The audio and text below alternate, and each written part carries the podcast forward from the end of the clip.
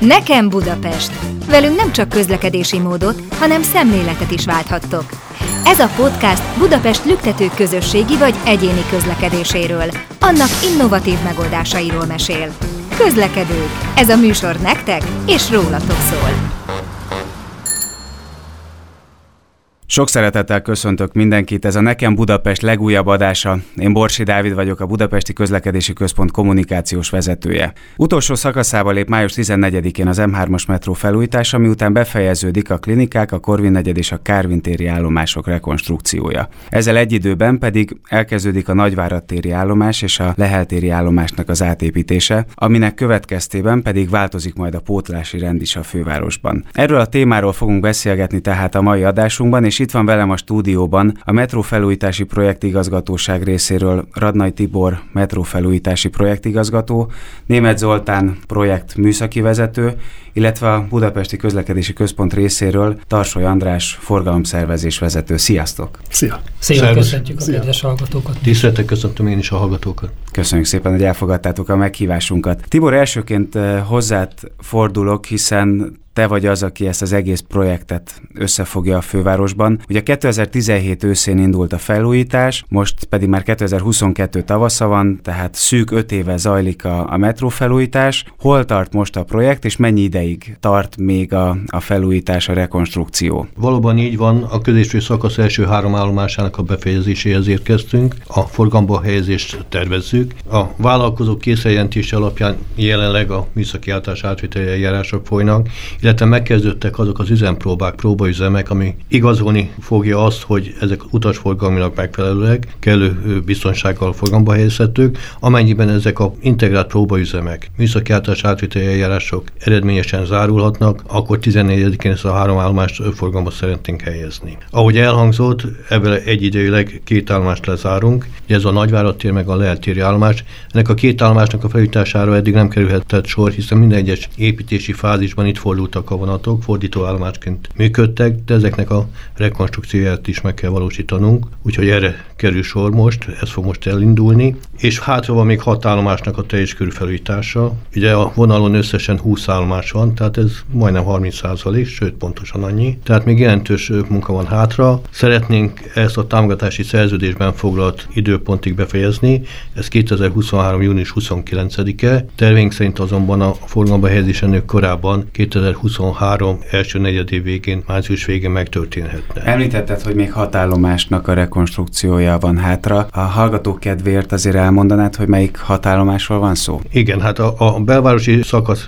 kiviteli munkái, felújítási munkái folytatódnak. Ugye említettem a két fordítóállomást, ez a Nagyvárad tér és a Leeltéri állomás, és akkor a belváros felé haladva Kálvin tér után jön a Ferenciek tere, a Deák tér, az Aranyás utca és a Nyugati pályaudvari megálló. Még dolgozunk a Dózsa György úti állomáson, később talán lesz szó az akadálymentesítésről. Itt az északi szakasz kivitelezési munkái során az akadálymentesítést nem tudtuk megvalósítani, ezt most pótoljuk. Ez még hátra van, szintén szeretnénk 2022 év végére a fizikai munkákat befejezni, és ezt is forgalomba helyezni a többi állomással együtt. Mielőtt itt nagyon elmélyülnénk abban, hogy mi történik most május 14-e után, egy picit utazunk vissza az időben, és arra kérnélek, hogy foglald össze nekünk vázlatpontokban, hogy mi is történt az elmúlt öt évben a metró felújításban, milyen ütemek követték egymást. 2014-re a döntéshozók számára egyértelművé vált, hogy a hármas metró felújítása halaszthatatlan, hiszen annyi meghibásodás jelentkezett, annyi üzemzavar volt, hogy az elkerülhetetlenné vált, és 2014 az az időpont, amikor ennek az előkészítésre megindult.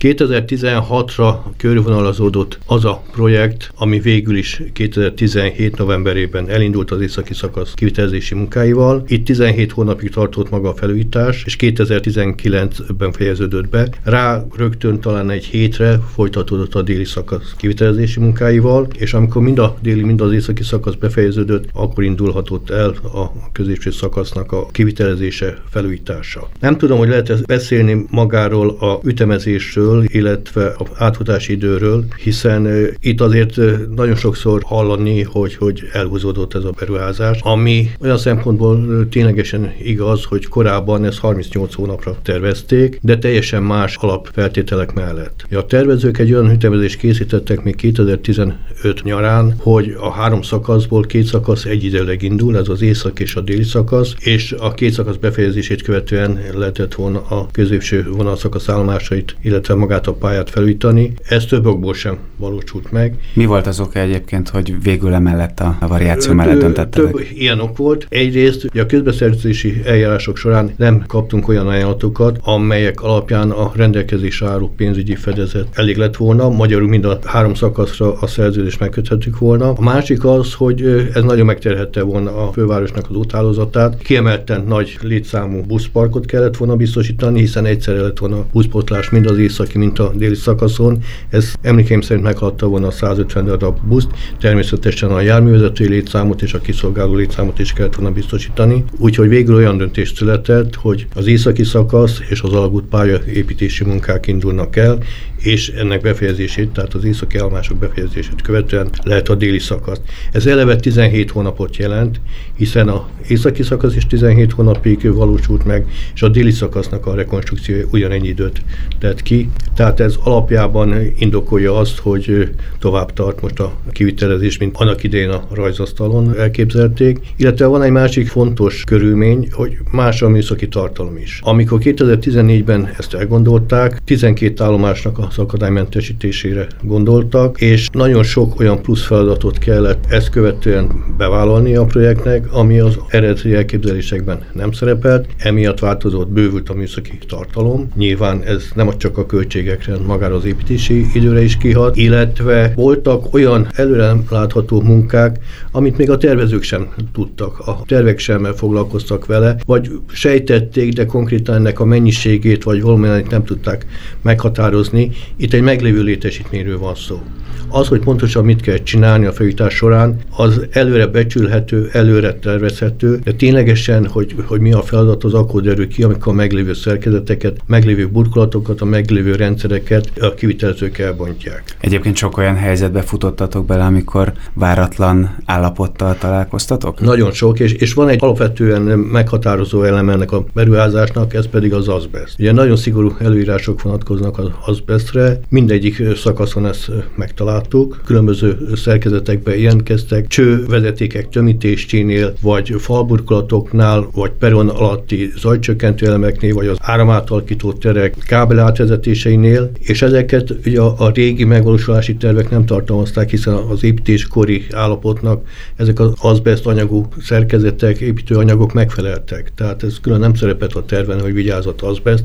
Ez akkor derült ki, amikor ezeket elbontottuk, megbontottuk, és ezek tovább tolták egyrészt a kivitelezési időt, illetve hát növelték a költségeket is. Ez jelentette egyébként a legnagyobb kihívást az eddigi szakaszokban, vagy volt más olyan tényező is, ami, ami azért a, a, nehézséget amit, amit előre nem láttunk szerintem az az azbest, aztán ami nagyon nehéz feladat volt, de erre számítottunk, az a víz. Ugye itt egy olyan építési létesítményről van szó, ami részben szigetelt, részben vízáró betonból készült, az állomások szigeteltek, a vonalszakasz általán vízáró betonból készült.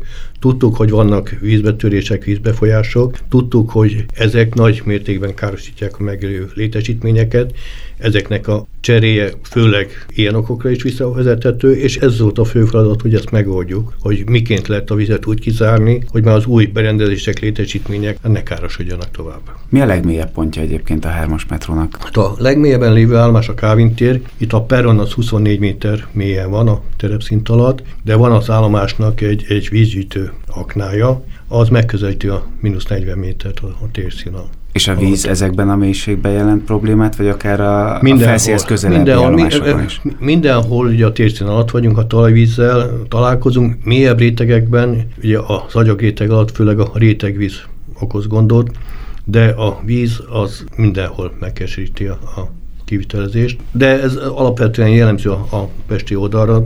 Szerintem, aki még arást épített, vagy családi házban lakik, és van pincéje, mindenki találkozott ilyen jellegű problémákkal, hogy a víz valahol megjelent, és ki kellett zárnia. A másik gond az volt, hogy nincs az a pénz, amit rá lehetett volna költeni ezeknek a létesítményeknek a, a porszárosságára, hogy, hogy egyáltalán ne jöjjön be a víz. Tehát meg kellett keresni azt az optimumot, ami lehetővé tette azt, hogy a berendezések biztonsága tudjanak működni, de azért még a költségráfordítás is arányos legyen.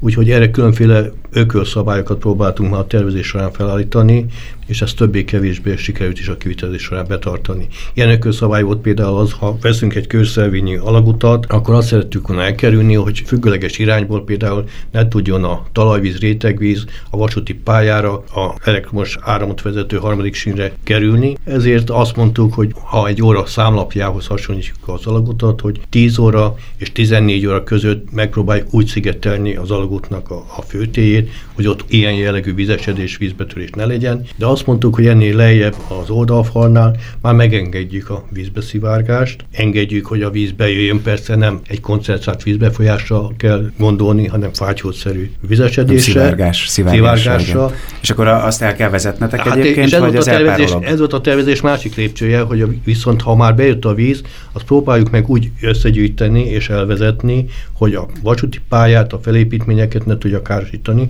Tehát létrehoztunk egy olyan vízelvezető rendszert, ami ezt tudta a, teljesíteni. Most Zoltánhoz fordulok, és tőled kérdezném, hogy mik azok a munkálatok, amiket az állomásokon, illetve az alagutakban elvégeztetek? Egyrészt kezdeném azzal, hogy ugye Tibort egy kicsit kiegészítve, ami a beruházás egyik nagy jellemzője, hogy igazából egy, ez egy olyan lakásfelújítás, amiben közben laksz is. Ezt mindenki ismeri, hogy ez milyen macerával tud járni, tehát igazából használod a nagyszobát, de közben a kis szobán kicseréled a padlót, meg a tapétát, meg minden ilyesmit. Itt valójában is ez történt, tehát igazából egy meglehetősen nehéz organizációs állapotot kell a beruházás során végig föntartani, ugye azzal, hogy az éppen építés alatt lévő pályaszakaszt ki lehessen szolgálni, a vállalkozók be tudjanak menni, munkát tudjanak végezni az állomáson, munkát tudjanak végezni az alagútban, de közben a már átadott szakaszokon egyébként járjon a metró, mert nyilván úgy van értelme, hogy ott folyamatos az utasforgalom. Még ugye ez, amikor a déli szakasz épült, akkor ugye ez úgy nézett ki, hogy a még át nem épített középső, de a már átépített északi szakaszon is járt a metró, ugye a déli szakasz volt munkába véve, és mindehez tartozik egy olyan kellemetlen adottság, adottság, hogy a járműtelep az csak a vonal egyik végén van. Igazából ez egy olyan föld alatti zsákutca, amit csak az egyik irányból lehet vasútilag kiszolgálni. Kőbánya Kispest irányából. Kőbánya Kispestire van igen ez a járműtelep, ahonnan gyakorlatilag be lehet hordani, ugye a vállalkozók be tudnak menni a munkavonatokkal, be tudják vinni a szükséges szerszámokat, berendezéseket, ki tudják hordani a bontott anyagot, stb.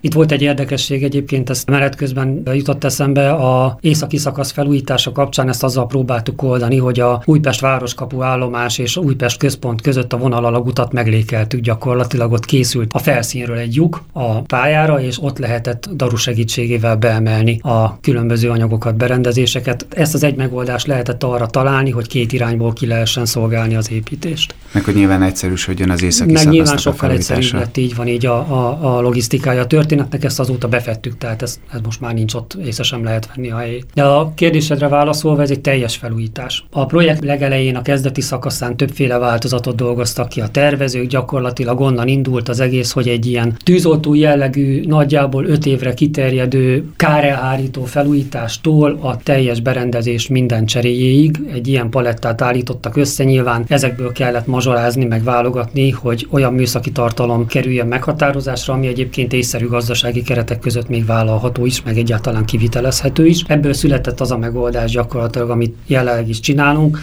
Csak nagy vonalakban teljesen átépül a vasúti pálya, új sínek, új edzetfejű sínek kerülnek be, eddig nem voltak ilyenek a metróban, ezek ugye nagyobb, erősebb, hosszabb élettartamú sínek, leerősítéseket besűrítjük, így maga a pálya is valószínűleg tovább fogja bírni, sőt biztosan tovább fogja bírni, mint a korábbi időszakban. Ugye emlékszünk rá, hogy a felújítás megelőző időszakban azért már a síntörések is elég jelentős. Igen, és hogy sok szakaszon korlátozva volt korlátozva a, volt sebesség. a sebesség, teljesen váratlan helyeken síntörések jelentkeztek, ebből mindig havária keletkezett, tehát tényleg nagyon megérett már ez a felújítás. Igazából akkor volt egy részleges sincsere, de annak annyi volt a célja, hogy a nagy beruházásig ki lehessen húzni a forgalommal. Ezen kívül megújul a teljes kábelhálózat, új kábelek kerülnek be, amik most már halogénmentes kábelek, tűzállóak, tehát igazából, ha ne Isten lenne valami ilyen, ilyen jellegű probléma, akkor ugye egy tűzálló rendszer kerül kiépítésre az alagútban. Az állomásoknak a tűzbiztonsága is jelentősen növekszik, tehát itt vízködoltó rendszer lesz, ami korábban nem volt, új tűzjelző rendszer lesz, ami, ami most már címezhető, programozható, sokkal hamarabb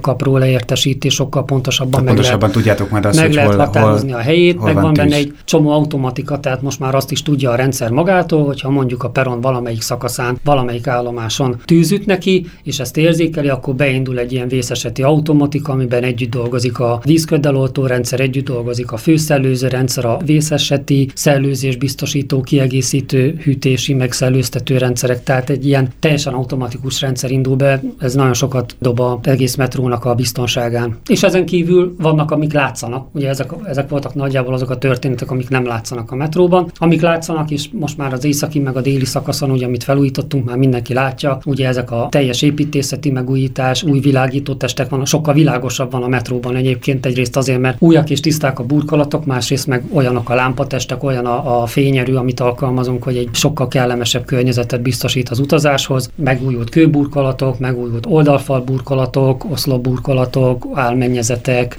nagyjából ezekben ugye látszik. Az északi szakaszon, ott voltak ugye képzőművészeti alkotások egyes állomásokon, ott meg tudtuk keresni, hál' Istennek ezeknek az eredeti készítőit, az eredeti technológiát, amivel ezek készültek, és úgy kerültek restaurálásra. Most mondanám a Dózsa állomáson, ugye volt az a, van is a Dózsa pannó, amit a állapota miatt nem lehetett megmenteni, de egyébként egy teljesen jó reprodukció készült róla, és ugye ez díszíti továbbra is az állomást. Igen, egyébként érdemes egyszer szerintem végigmenni az új állomásokon, mert olyan jó élmény látni a, a megújult állomásokat. Tehát én egész gyerekkoromat a hármas metrón töltöttem, mert mindig arra jártam edzésekre, és hát óriási a különbség, és teljesen más a hangulata, teljesen más lemenni a metróba. Kicsit vigyázni kell, mert valóban így van, hogy az építészeti kialakítás, az utastájékoztatás, világítás alapján ítélik meg az utasok magának a, az állomás feljutásának a sikerességét, de ez az összmunkának, meg az összköltségeknek mintegy 20-25 százalékát teszik ki.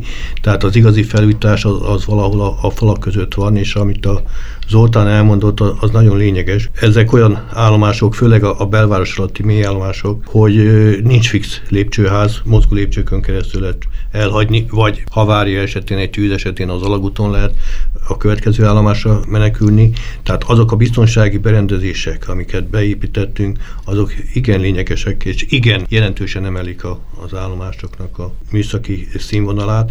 Kicsit például a mélyállomások lejtaknájánál az építészetet épp ezért a, a technikának egy kicsit alá is rendeltük, azért, hogy ezek az elképzelések megvalósíthatók legyenek. Bár szerintem sokan tisztában vannak vele, azért érdemes még egyszer elmondani azt, hogy a, a projekt kivitelezéséért a BKV felel, ezzel párhuzamosan pedig a BKK az, aki a pótlást végzi. Beszéltünk arról, hogy milyen kihívások voltak a, az első két ütemben, vagy az eddigi e, ütemekben. Érdemes lenne néhány szót ejteni arról is, András, hogy a metrópótlásban milyen kihívások mutatkoztak. Ugye az elmúlt időben a projektigazgató, illetve a műszaki vezető előadásában lehetett hallani, ez milyen különleges feladat műszaki oldalról. Hát ugyanezt tudom én elmondani, hogy szervezési oldalról, tehát a BKK közlekedés szervezési oldalról is az egy különleges feladat. Kijelentettem, hogy ilyen nagy vonó metrópótlást még senki nem csinált elődeink között. Egy napi 500 ezer felszálló utasszáma rendelkező kötött pályás eszközt kell pótolnunk, annak a forgalmát kell megoldanunk autóbuszokkal, vagy egyéb más módon. Ugye erről már korábban is beszéltünk, mert volt már ilyen podcast, amikor a metrópótlás logikájáról, a felépítésről beszéltünk. Nagyon röviden össze akarom foglalni, akkor gyakorlatilag itt azon kívül, hogy a hagyományos eszközökhöz nyúltunk, és van autóbuszos pótlás a metró felett. Itt külön forgalomszerzési intézkedéseket is be kellett vezetni, gyakorlatilag föl kellett építenünk az egésznek a logikáját, ugyanis a metrópótló buszok a lehető legsűrűbben közlekednek a metró fölött, ez az a, remélem már mindenki tudja, 45 másodperc, tehát 45 másodpercenként indulnak, hogy ez az a maximális kapacitás, amelyet a csomópontok átteresztő képessége szempontjából biztosítani lehet. De így megnézzük a pótlóbuszok kapacitását, akkor kb. 8000 férőhelyet tudnak biztosítani, miközben a metró ennek többszörösét nyújtja, és többször ennyi utas is van. Tehát a pótlóbuszok csak az utasok felé tudják elszállítani. Tehát itt föl kell építeni gyakorlatilag egy olyan közlekedési tervet, ami biztosítja azt, hogy ezen nyomvonal mellett milyen egyéb lehetőségek vannak, és a legsűrűbb metrópótló buszok közlekedése mellett alternatív járatokat indítottunk, alternatív vonalakat erősítettünk meg, és kommunikálunk az utasok részére, hogy mindenki, aki a metró nyomvonalán utazott korábban, az, az el tudja jutni úti céljához, és gyakorlatilag így épül fel a pótló pótlás a kezdetek óta, mind az északi, mind a déli és most a középső szakasznál is. Fontos tapasztalat volt egyébként a közlekedés szervezésében, és mi ezzel kalkuláltunk is a tervezés során, hogy egy bizonyos elvándorlással számoltunk, és ez meglepő módon a tervezéshez képest sokkal magasabb lett. De utasok egy része, és azért ez a korábbi szakaszoknál lehetett viszonylag jól bemutatni, úgy szervezte át az utazását, hogy figyelme vette a metró pótlás miatti nehézségeket. Nyilván most az, az itt a járványhelyzet, meg az, hogy általános lett a home office a városban, az utasszámot csökkentette, tehát ilyen szempontból ma már kevesebben utaznak a metrónyomvonal és az alternatívátokon is, de akkor is egy, egy olyan kihívás ez a mérnököknek, akik a közlekedést szervezik, hogy biztosítani kell egy ilyen nagy kapacitású közlekedési rendszernek a pótlását. Most május közepétől, amikor újabb üteméhez érkezik a metrórekonstrukció, és a pótlás átalakul, ugyanezt az elvet és ugyanezt a logikát alkalmazzuk a pótlás felépítésekor, tehát továbbra is lesz egy nagyon erős, nagyon intenzív metrópótló autóbusz közlekedés a metrónyomvonal fölött, és a BKK továbbra is biztosítani fogja mind az északi városrészekben, mind a déli városrészekben azokat az alternatív járatokat, azoknak az alternatív nyomvonalaknak a megerősítését, amelyeket az elmúlt években bevezetett, és az utasok mi úgy látjuk, hogy használják, és ki tudják kerülni a metró nyomvonalát. Nem sokára visszatérünk még arra, András, hogy mi történik majd ezután, hiszen május 14-től ugye ütemváltás van, és egy teljesen új rendszerhez kell hozzászoknia majd a városban közlekedőknek. De visszakanyarodni kell először Tiborhoz, és téged kérdeznélek, hogy akkor mi is történik május 14-e után. 14-e után ugye megindul a metróközlekedés a déli szakaszon, egészen a Kávin térig, Kőbány Kispest és Kávin tér között. Úgy, hogy a vonatok azonban már a Nagyvárad téren nem fognak megállni, azon csak áthaladnak, hiszen, mint említettem, megkezdődik ennek az állomásnak a felújítása. Illetve északi szakaszon a lehetéri állomást is munkába vesszük, de vasúttechnikai okok miatt a Dózsa úti állomás is kiesik a utasforgalomból, és a Göncárpád városi központ, Újpest központ között fognak a vonatok közlekedni. Mi ez a vasúttechnikai ok, csak hogy a, a hallgatóink is értsék? Ugye már a beruházás elején meghatározta azt, hogy milyen ütemekbe fogjuk a kivitelezést megvalósítani, hogy hol lehet a, a járműveket fordítani. Vannak olyan állomások, amelyek nem rendelkeznek fordító vágányokkal, nincsenek kihúzó vágányok. Jellegzetesen ott lehet a, a vasutakat másik, visszafordítani másik irányba, amelyek régen ideglenes végállomásként működtek. A Dózsa György úti állomás nem ilyen volt, hogy a Dózsa György út együtt épült az Árpád hídi állomással, így ott a vonatok nem tudnak visszafordulni. A Lehel tér ilyen állomás, hiszen annak idején az téri állomás, akkor így hívták, rendelkezett ilyennel, sokáig ideges végállomás volt, de miután ennek a felújítása megkezdődik, a vonatok visszafordítása csak az Árpád lesz lehetséges, a most Gönc Árpád város központ. Alapvetően milyen feladatok eh, várnak rátok a Nagyvárad téren és a Lehel téren? Valamelyest eltérő ennek a két állomásnak a kialakítása a többitől, hiszen ezek galériás állomások, készintes állomások, és már nem nevezhetők klasszikus mély állomásnak, úgynevezett másfeles állomásként nevezik őket, hiszen egy aluljáró van a állomás fölött,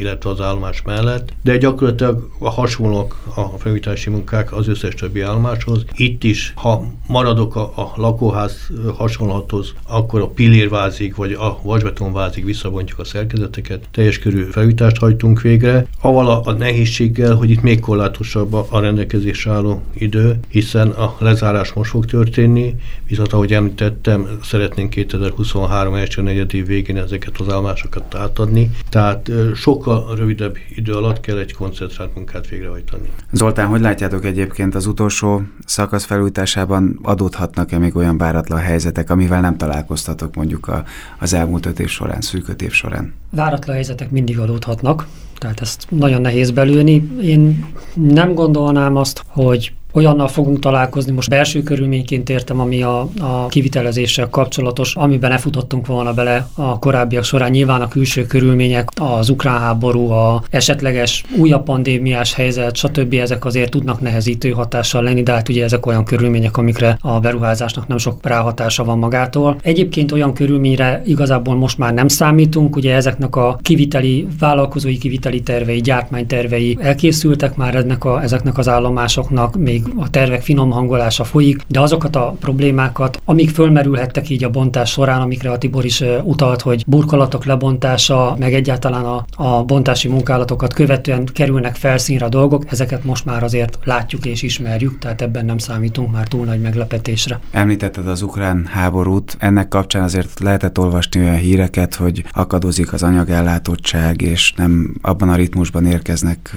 mondjuk a megrendelt anyagok, mint azt előzetesen terveztétek. Ez tényleg így van, okoz-e fennakadást, vagy folyamatos az ellátottságotok? Ja, a most átadás alatt lévő három állomásnál szerencsére ez nem jelent gondot, problémát, de a felújításban működő vállalkozók már előzetesen jelezték, hogy több megoldandó feladat is van, hiszen a anyagok egy része Ukrajnából jött, ez főleg a fémlemez alapanyaga. Nagyon sok szállítási útvonal vezet Oroszországon, illetve Ukrajnán keresztül, ez a Kínából érkező berendezések egy részére igaz. Nagyon felmentek az árak, ugye a szállítások megnehezültek, változott az árfolyam, változott a alkalmazásra kerülő munkavállalóknak a, a létszáma. Tehát ez mind-mind olyan nehézség, ami vállalaton jelentkezni fog, és én tartok tőle, hogy átadás után a vállalkozókkal közösen leülve ezeket meg kell oldani, és mélegelni kell, hogy a vállalkozók részéről felmerülő igények hogyan, miként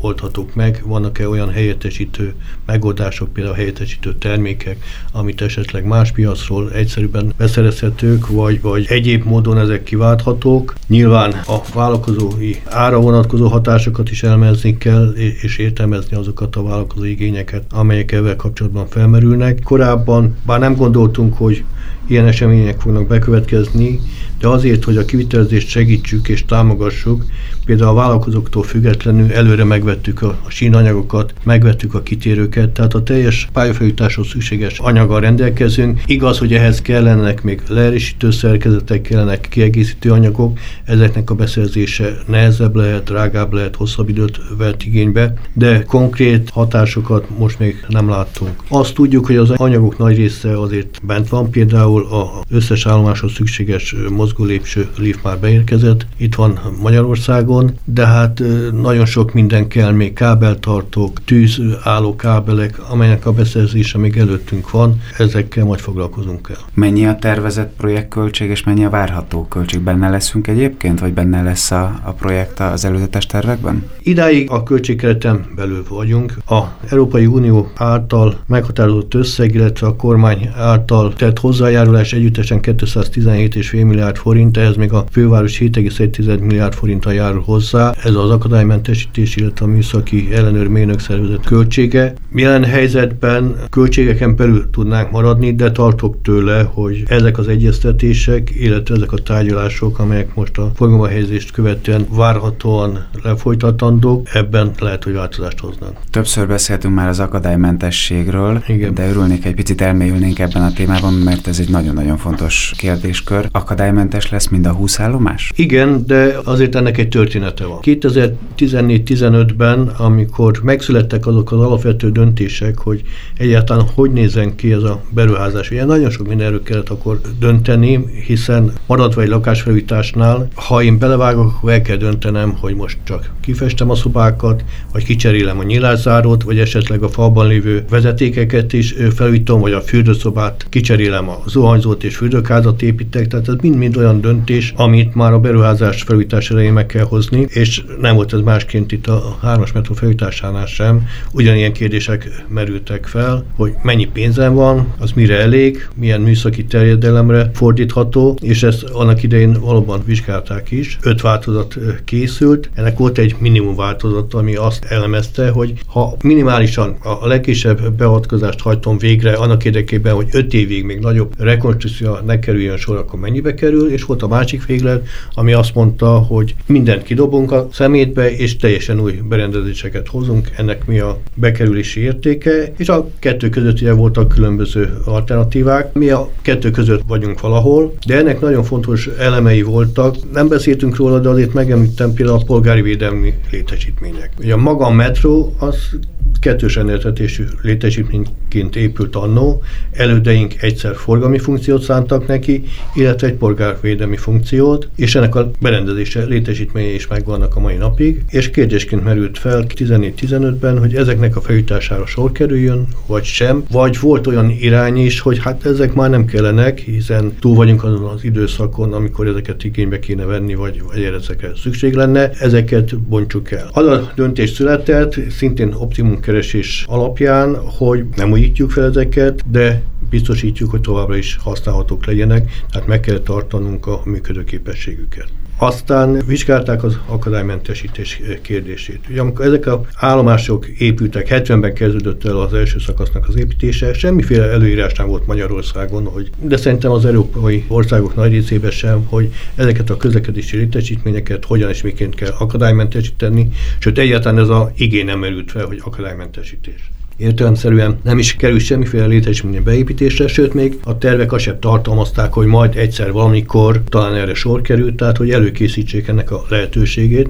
Sőt, pont az ellenkezője történt, nem ilyen megfontolásból, hanem azért, mert ezek túlnyomás alatt épültek ezek a létesítmények zömében, főleg a belvárosi rész. Tehát Keszonban bányászati módszerre, és mintán nagyon nehéz körülmények között kellett építeni, és nagyon drága volt az építés, minimális megoldásokra törekedtek, épültek, és ez főleg a geometriai jellemzőkre volt érvényes. Tehát csak akkora állomás épült, amekkora éppen a, optimális utasforgalom lebonyításához kellett. Akkora volt a, a metrócsarnok mérete, amekkora az igény volt rá, a lejtaknát, a mozgólépcső lejtaknát akkorára építették, hogy elférjen benne mozgólépcső. Tehát olyan nehézségek voltak az akadálymentesítésnél, hogy hát a tervezők nagyon nehéz feladat elé álltak, már csak azért is, mert például a belvárosi szakasz az nem úgy, mint a két külső szakasz, hogy a Váci út és az Üli út között a kérek alatti szakaszok található, hanem belvárosban meglévő épületek, építmények alatt, tehát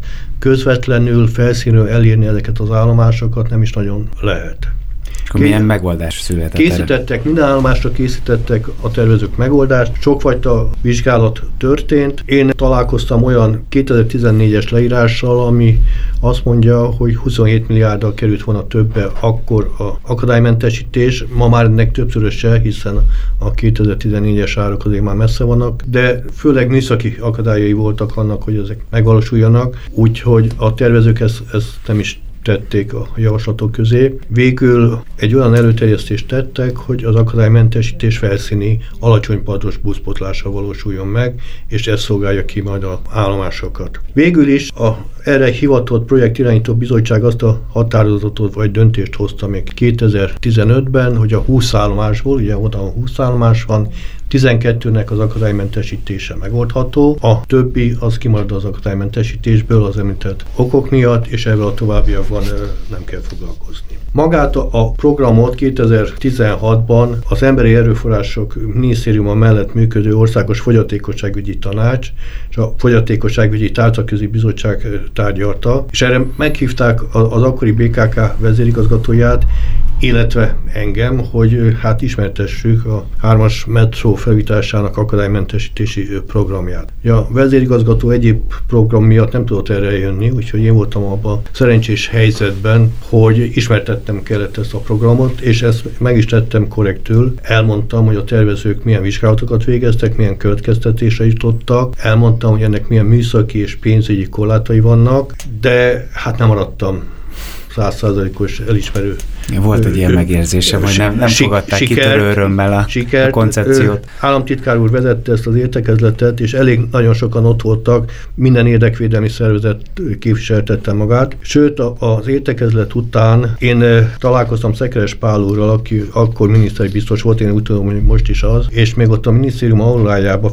beszéltünk a témáról. Ennek a, a beszélgetésnek az volt az eredménye, hogy én úgy váltam el tőle, hogy ha egy műszaki megoldás is van, ami lehetővé teszi, hogy itt megoldjuk az akadálymentesítést, akkor azt megkeressük és megcsináljuk. És az a munka el is kezdődött, először miután mi is láttuk, hogy a tervezők mit írtak le, és mi van a műszaki leírásokban, és beláttuk, hogy igazuk van, hogy műszakilag ez, ez egy olyan nehéz és költséges feladat, más megoldáson gondolkoztunk, és akkor ilyeneken kezdtünk el ötletelni, aztán ez, ez komolyabb projekté is vált, hogy például a mozgó lépcsők miként vonhatók be abba, hogy egy mozgássérült is kerekes székkel le tudjon menni. Aztán oda jutottunk, hogy kérjünk ebbe, segítséget, és megkerestük a Budapesti Műszaki Egyetem gépész mérnöki karát, és ott a gép és terméktervezési tanszék segítségével a hallgatók három szemeszteren keresztül is fél éves feladatként olyan szerkezeteket, platformokat kezdtek el tervezni, ami ez, ezt megoldotta volna. Ez, ez odáig sikerült, hogy volt olyan hallgató, aki ebből diplomázott, ez volt a diploma feladata, meg is tervezte kiviteli terv szinten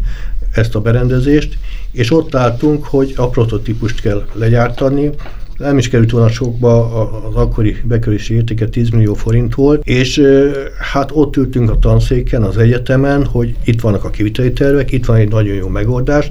Ez egy olyan platform volt egyébként, amely meg tudta oldani, hogy a mozgó lépcső három lépcsőjét úgy áthitalja, hogy egy viszintes felület alakul ki, amire rá tud hajtani a kerekes cég, és le tud menni a állomásba. Egy baja volt, hogy miután más utasok is vannak a mozgólépcsőn, ezt csak kísérővel lehetett használni, tehát valakinek ott kellett állni a kerekesszék mellett, fogni a kerekesszéket, hogy ne tudjon megfutamodni, ne tudjon elszaladni, ne legyen baleset belőle. Odáig jutottunk, hogy bemutattuk az érdekvédelmi szervezeteknek is, elmondtuk ezeknek az előnyeit, elmondtuk, hogy ezt, ezt meg lehet lehet valósítani. Azt is kidolgoztuk, hogyha a felújítás megtörténik, akkor ezeket a BKV személyzete hogyan tudja használni, hogy tud segítségükre lenni, de ezt nem fogadták el. Az alapvető kifogás az volt a szerkezet ellen, hogy az egyenlő bánásmódot nem teszi lehetővé, hogy nekik valakit meg kell kérni, segítséget Igen, kell igénybe venni, nem tud önállóan közlekedni. Tehát ők olyan megoldást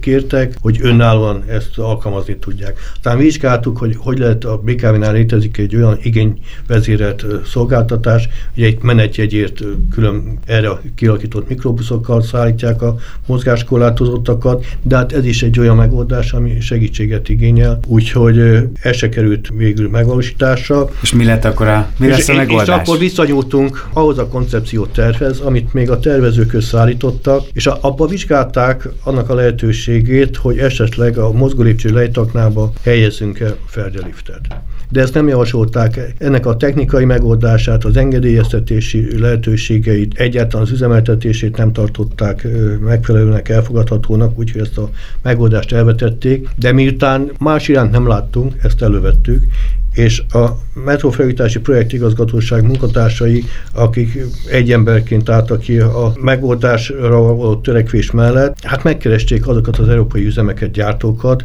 akik egyáltalán Ferdeliftet képesek gyártani, üzemeltetni, úgyhogy több mint 20 ilyen gyártóval, üzemeltetővel felvettük a kapcsolatot, megnéztük, hogy a világban, illetve Európában hol vannak ilyen Ferdeliftek, és arra következtetésre jutottunk, hogy ezt meg lehet csinálni, és igenis meg kell csinálni. Ezt követően a ter tervezőket felkértük, hogy segítsenek nekünk, és hétvégén nem csináltunk más, egy ilyen hétvégi vágányzár alatt, ugye közben már a éjszakon délen folyt a felújítás, hétvégi vágányzárak alatt az üzem munkatársaival, tervezőkkel közösen lementünk a lejtaknába, ott megbontottuk a meglévő építész burkolatokat, megrendeltük ezeknek a lejtaknáknak a geodéziai bemérését. Egyáltalán azt néztük, hogy fizikailag ezek a szerkezetek elhelyezhetők-e a mozgólépcsők mellett, vagy sem, hiszen a mozgólépcsők száma az kötött előírások szerint minden egyes ilyen lejtaknában három mozgólépcsőt el kell helyezni, ennek a menekítéssel van kapcsolata, tehát a mozgólépcsők száma nem csökkent, egyébként sem, akkor az utas forgalom szenved hátrányt. És akkor ki kellett bővíteni a teret? Vagy és azt néztük, hogy kibővíthető a tér, hol van a szerkezet határa, hiszen megvoltak a megvalósulási tervek, de miután a felütás során éjszakon meg délen sokszor volt olyan meglepetésünk, hogy más volt a valóságban, mint annak idején a lerajzolt megvalósulási tervben, ezeket bemértük, és hosszú hónapok munkája után körvonalazódott, hogy igenis ezt meg lehet oldani. Minden egyes állomásra született egy elvi elrendezési vázlat, amit aztán a középső szakasz közbeszerzési eljárása során a műszaki dokumentáció részévé tettünk, és már úgy adtuk ki a felhívásunkat, hogy a korábbi eredeti tervek szerint, hogy nincs akadálymentesítés, vagy három állomásnál terveztek akadálymentesítést, ugye a nyugati Corvin negyed, meg a Deák térnél ott megtervezték a tervezők függőleges lifttel, ezeknek is sok baja volt, de ezek helyett is szeretnénk feldeliftet. Végül is a tárgyalások során és a szerződéskötéskor már egyértelművé vált, hogy ebbe az irányba megyünk el. Már akkor se tudtuk meg pontosan, hogy ez százszázalékosan megvalósítható, hiszen a említett feltárás, amit így hétvégén csináltunk, nem terjed ki a teljes szerkezetre, teljes lejtaknára, de már így szerződtünk le abban a reményben, hogy ez megoldható, és most ez az első három állomás, ami átadásra kerül, már ennek az elveknek megfelelően épült és készül. A Corvin negyednél bár említettem, hogy annak idején megtervezték, de ott is elhagyjuk a függőleges liftet. Ennek az az oka, hogy a Corvin állomás az ülői út alatt tengelyben fekszik, ott közvetlenül nem lehet kijönni a járda felületre, csak az úttest közepén tudnánk, tehát ott is több aknát kellene építeni, közöttük egy viszintes elhúzással, ahhoz, hogy járdán, járdafelületre kerüljön a liftnek az érkező csarnoka, ezért itt is a lejtaknába kerül feldelift készül, és hát reményeink szerint ez megfelelően fogja szolgálni a rászorulóknak a közlekedését. Ezért mondtam azt, hogy bizonyos kompromisszumokat is elfogadtunk, hiszen a cél az volt, hogy ez a technika bekerüljön, elkészüljön a lejtaknába, és helyenként az építészburkolatokat hát feláldoztuk ennek az oltárán. Azt mondtuk, hogy első a funkció, fontos az építészet is, persze, amit lehet meg kell csinálni, de a lehetőséget kell kialakítani. És hát ugye ezáltal akkor összegezzük, mind a 20 állomáson lehetőség lesz az akadálymentes közlekedésre. Így van, vannak olyan állomások, ugye említettem, hogy amikor ezen dolgoztunk az akadálymentesítésen, az északi déli szakasz már épült, és ezeknek a tervei, a tervezők által összeállt dokumentációk sem tartalmazták minden állomásnak a akadálymentesítését. Ugye a déli szakaszon például kimaradt az Egység és Pöttyös utcai állomás, egyáltalán nem javasolták akadálymentesítésre, leginkább azt mondták, hogy alacsony az utasforgalom, és nem érdemes ezt megcsinálni. Ezt utólag kellett elrendelnünk a vállalkozónál, egy szerződés kiegészítés útján tudtuk elvégezni ezt a feladatot, és már a déli vonalszakasz forgalmahelyezését követően adtuk át ezt a két liftet, ezek működnek, és északi szakaszon is van egy tartozásunk, ez a Dolcsa úti állomás, ami szintén nem volt akadálymentesítésre jelölt. Itt most folynak a kivitelezési munkák, és mint korábban említettem, szintén évvégén, illetve jövő év elején szeretnénk ezt is üzembe helyezni. Éppen ezért egyébként az autóval közlekedőknek a Dózsa környékén is korlátozásokra kell majd számítania, mint egyébként a városban még több ponton, hiszen a metrópótlás miatt újra buszsávokat kell kialakítani, például egészen a Göncárpád város központig a belváros irányából, illetve egyébként is zajlanak most már az átalakítási munkák a földfelszíni átalakítási munkák, amik azt segítik elő, hogy a pótlóbuszok meg tudjanak fordulni, meg tudjanak állni, vagy egyáltalán át tudjanak haladni bizonyos kereszteződéseken. Kanyarodjunk vissza a pótlás témájához. Mire számítson az, aki május 14-től pótlóbusszal szeretne közlekedni, vagy az M3-as metró vonalán szeretne békákázni? A legfontosabb változás az az, amit projektigazgató úr is elmondott, hogy átadásra kerül három metroállomás, három felújított metroállomás, a Corvin negyed, szemüveszklinikák és a Calvin térállomás. Ezek újra használhatók lesznek, és ez lehetővé teszi azt, hogy Délpest felől a metró elérje a belváros, tehát a metró szerelvények, amelyek jelenleg Kőbánya Kispest felől Nagyvárad térig közlekednek, egészen a Calvin térig fognak közlekedni, és Calvin térig be lehet jutni. Délpest felől a belváros, a nagyköltő villamos elérhetővé válik. Igen, talán ez ilyen szempontból a legnagyobb előny, hogy most már 4-es 6-osra fel lehet szállni a metróról, a Kávin téren a múzeumkörúti villamosokra is át lehet szállni, úgyhogy ez azért talán már egy jelentős előrelépés. Így van, ahogy mondod, ugyanis ma a Nagyvár téren, amikor leszáll az ember a metróról, akkor egy pótóbusz áll, amire át kell szállni, vagy egyébként a, lehet használni a Nagyvár téren a alternatív eljutás biztosító villamosokat is. Itt most annyival lesz jobb, hogy egyrészt közvetlenül a belvárost el lehet már érni, de eh, ahogy te is mondod, nem csak pótlóbuszra lehet majd felszállni, hanem a négyes metró, kiskörúti villamos, a kiskörúton közlekedő autóbuszokra, vagy akár a nagykörúti villamost is lehet használni. Tehát aki a metróval érkezik, azon kívül, hogy a belvárost eléri, sokkal több eljutási lehetőség áll majd a rendelkezésére. Fontos továbbá az, hogy ez a metró, ami Délpest felől a Kálvin téri közlekedik, ahogy hallottuk, a Nagyvárad téren nem fog megállni, tehát a Nagyvárad téri állomás felújítása miatt ezen az állomáson szereplők áthaladnak, ezért a BKK a, úgy szervezte meg a Nagyvárad téri állomás kiszolgálását, hogy a Népligettől egy külön pótlóbusz, egy úgynevezett állomás pótló autóbusz közlekedik, amely biztosítja a Nagyvárad térre való eljutás lehetőségét. Itt felhívjuk a figyelmet arra, hogy ez a pótlóbusz a Népliget és a Nagyvárad tér között közlekedik, tehát akik a belváros felől jönnek, és szeretnének a Nagyvárad tér térségébe utazni, azok is a Népligeti átszállással tudnak a Nagyvárad teret elérni. Sajnos, ahogy a műszaki szempontból adtuk, hogy mennyi probléma és mennyi feladatot kell megoldani egy ilyen felújítás során, a közlekedés szervezése sem egyszerű, és ez a pótlóbusznál is kerestük azokat a megoldásokat, hogy ez hogy tud a szemüvesz klinikák térségében is elérni. Sajnos ott az ülőjút kilakítása nem teszi lehetővé azt, hogy ott egy pótlóbusz meg tudjon fordulni, és onnan tud jönni, tehát ez a pótlóbusz a Népliget és a Nagyvárad tér között közlekedik. Viszont azt ne felejtsük el, hogy a klinikáknál van például bubi állomás, tehát hogyha valaki alternatív közlekedési eszközt választani, akkor akár érdemes leszállni a klinikáknál, ahol egy bubira átpattanva két-három perc alatt el lehet érni Nagyvárad teret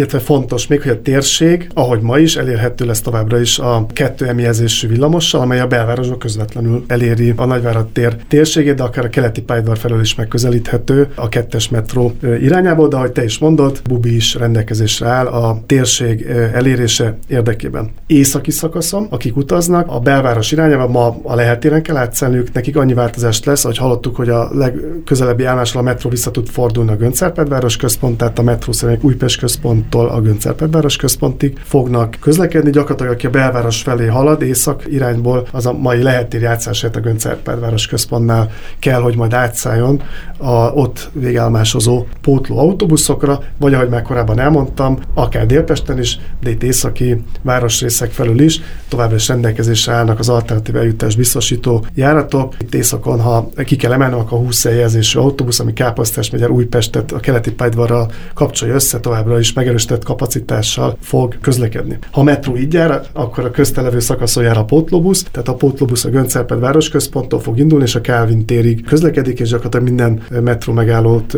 elérve halad. Ezen a nyomvonalon továbbra is a lehető legkorszerűbb akadálymentes klimatizált autóbuszok fognak közlekedni, és hogy a felvezetőben is mondtad, a buszok közlekedéshez szükséges forramtechnikai elemek képítés jelenleg is már zajlik. Itt autóbussávok kerülnek képítésre a Lehel tér és a Göncárpárt közötti szakaszon. A Göncárpárt városközpont térségében olyan forramtechnika alakul ki, amely biztosítja a pótlóbuszok végállomási elhelyezését, illetve megfordulását. Ott ugyanaz vissza fog épülni, ami az északi metrópótlás során már alkalmazott elemek, tehát a szintben fogjuk átvezetni a pótlóbuszokat a csomóponton. Ez sajnos azt eredményez, amit szintén az északi szakasznál már be kellett vezetni, hogy azok az autósok, akik a Váci úttól észak felől haladnak a belváros felé, és balra fordulnak a Robert Károly körútra, ezt a fordulást sajnos meg kell szüntetni a pótlóbuszok csomópontban való átvezetése érdekében, tehát itt más irányba kell majd annak haladni, aki jelenleg ezt a kanyarodást használja. Te is említetted már,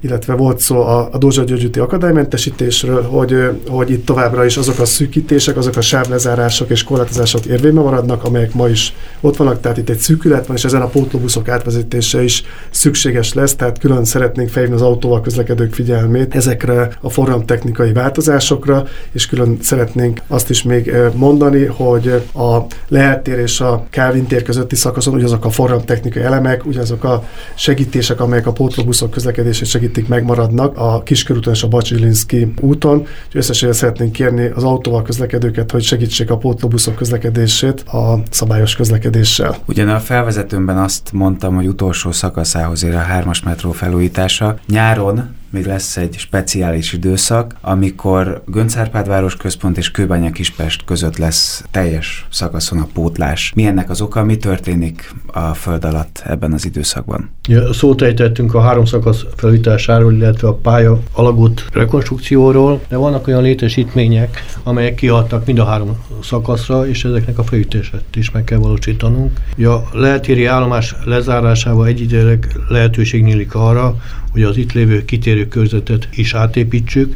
Ez fog megtörténni egyrészt ebben a 8 es időszakban. Ez mikortól indul egyébként? Mert a dátummal kellett volna kezdenünk. Hát ez június közepe június 18-ától, ha jól emlékszem, egészen tart augusztus 14-ig. Tehát itt a kitérő körzet átépítése, ugye el kell bontanunk a meglévő régi kitérőket, és a pálya betonozását követően lehet az új kitérőket majd használni. Itt a technológia megköveteli, hogy ez a 8 hét bevezetésre kerüljön, illetve van egy nagyon fontos része a hármas metrónak, ami az állomásokon, illetve az alagútban nem látható. Ez a Szabó Ervin téren helyezkedik el a dispatcher házban, vagy egy forgalmi menetirányító központ, ami gyakorlatilag felügyeli, ellenőrzi, irányítja, szükség esetén vezéli a teljes hármas metrónak a forgalmát, és ennek az átépítésére eddig még nem került sor. Tekintettel arra, hogy most már a középső szakasz befejező munkáinál tartunk, ezt is meg kell csinálni, viszont enélkül a metró forgalmát nem lehet lebonyolítani, úgyhogy muszáj erről 8 részre leállítani. Részben biztosítjuk, mert északon azért a Gönc Árpád városközpont és Újpest központ között közlekedés lesz. Itt egy szigetüzemű felügyeletet alakítunk ki, tehát egy helyi irányítás mellett fog a vonatforgalom lemonyolódni. Tehát akkor a kollégák nem a Szabó Ervin téren, hanem valahol Újpest környékén így van, dolgoznak. Így majd. van,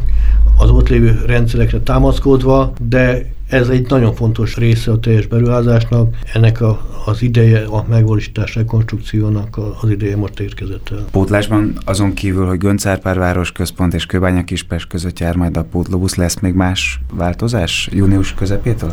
Igen, és nem csak június közepétől, azt pedig ki kell egésztenem, hogy hétvégente továbbra is fennmarad az a közlekedés, hogy a déli szakaszon is autóbuszok közlekednek a vonal déli szakaszán, tehát gyakorlatilag hétvégente a Göncárpár város központtól Kőbánya Kispest Budapestig járnak a, az autóbuszok. Gyakorlatilag ez lesz a, a június 18-ai időszakot követően is, csak ott annyival kiegészítve, hogy munkalap is a Göncárpád város központtól egészen Kőmely Kispestig fognak menni az autóbuszok. Csak ezen a, ezen a nyomvonalon, ebben az időszakban 100 autóbusz fog közlekedni, tehát ez egy, csak hogy érzékeltessük, hogy milyen nagyságrendű és nehézségű feladatról van szó. Itt egy időszakban 100 darab autóbusz közlekedik Kőbánya Kispest és a Göncárpád város központ között, és ez, ez több mint 200 autóbuszvezető egynapi feladata. Tehát itt egy olyan kihívás ez a forgalomszervezőknek és a menetrend készítőknek, ami különlegesé teszi ezt a, ezt a feladatot. Más szempontból nagyon sok kérdést kapunk, hogy miért nem jár a metró hétvégén, hiszen nem dolgozunk. És azt megpróbáljuk egyenként megmagyarázni, de a lehetőség szükség van, akkor itt elmondom ennek az okát. Természetesen. Kíváncsi vagyok én is egyébként ennek az okára.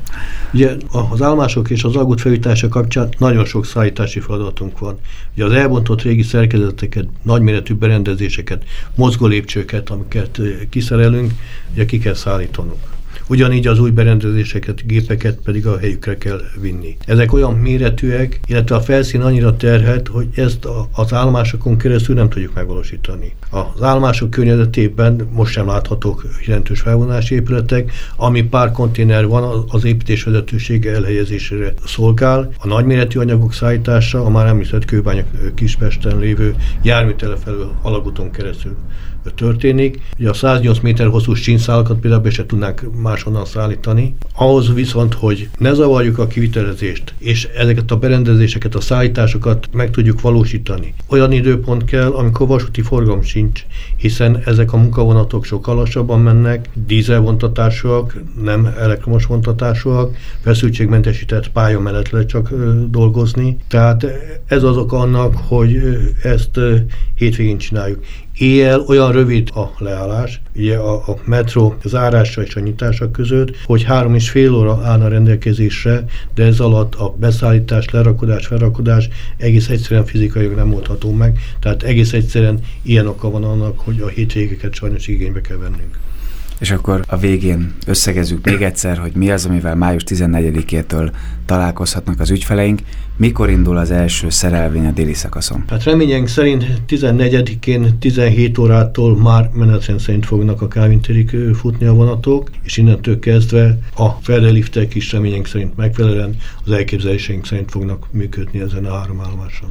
Tehát akkor a 14 i hétvége egy olyan hétvége, amikor járni fog a metró, de onnantól kezdve 16-án hétfőtől már az a rend lép életbe, hogy a metró az hétköznap közlekedik este 9 óráig, utána akkor megint munkaterületé válik a, a metró alagút, olyankor megint életbe lépnek a pótlóbuszok, hétvégente viszont teljes szakaszos pótlás lesz a Göncárpád városközpont és a Kőbánya Kispest között, tehát hétköznapokon a metró Kőbánya Kispesttől Kárvintérig jár, Göncárpád város központtól Újpest központig, Göncárpád város központ és a Kálvin tér között pedig metrópótlóval kell közlekedni azoknak, akik ebben a szakaszban keresnének eljutási lehetőséget. Egy fontos, azt mindig kiegészítjük, hogy a Nagyvár téren nem áll meg a metró, és a Nagyvár tér egy külön pótlóbusszal, vagy a belváros felől a kettő emjelzésű villamossal érhető el. Jelmondva egy picit bonyolultnak tűnik. BKK oldalról mi mindent megteszünk annak érdekében, hogy megfelelően tájékoztassuk az ügyfeleinket. Különböző felületeken a BKK honlapján el lehet olvasni a teljes pótlási rendet. Érdemes a Budapest Gót használni és azzal utazást tervezni. Emellett természetesen a felszínen, az aluljárókban megfelelő tájékoztatási eszközöken is lehet információkat olvasni. És ami nagyon fontos, hogy most is ott leszünk élőerővel, tehát az első napokban személyesen segítik majd a kollégáink a, a hármas metróval közlekedőket. Bízunk abban, hogy mindenkinek lesz még kellő türelme az utolsó szakaszra, és reméljük azt, hogy tényleg 23 tavaszán már a teljes szakaszon tudjuk használni a metrót. Köszönöm szépen, hogy eljöttetek és itt voltatok velünk. Az elmúlt szűk egy órában Radnai Tibort, Német Zoltánt és Tarsoly Andrást hallhattátok. Hamarosan érkezünk egy újabb, izgalmas témával. Sziasztok!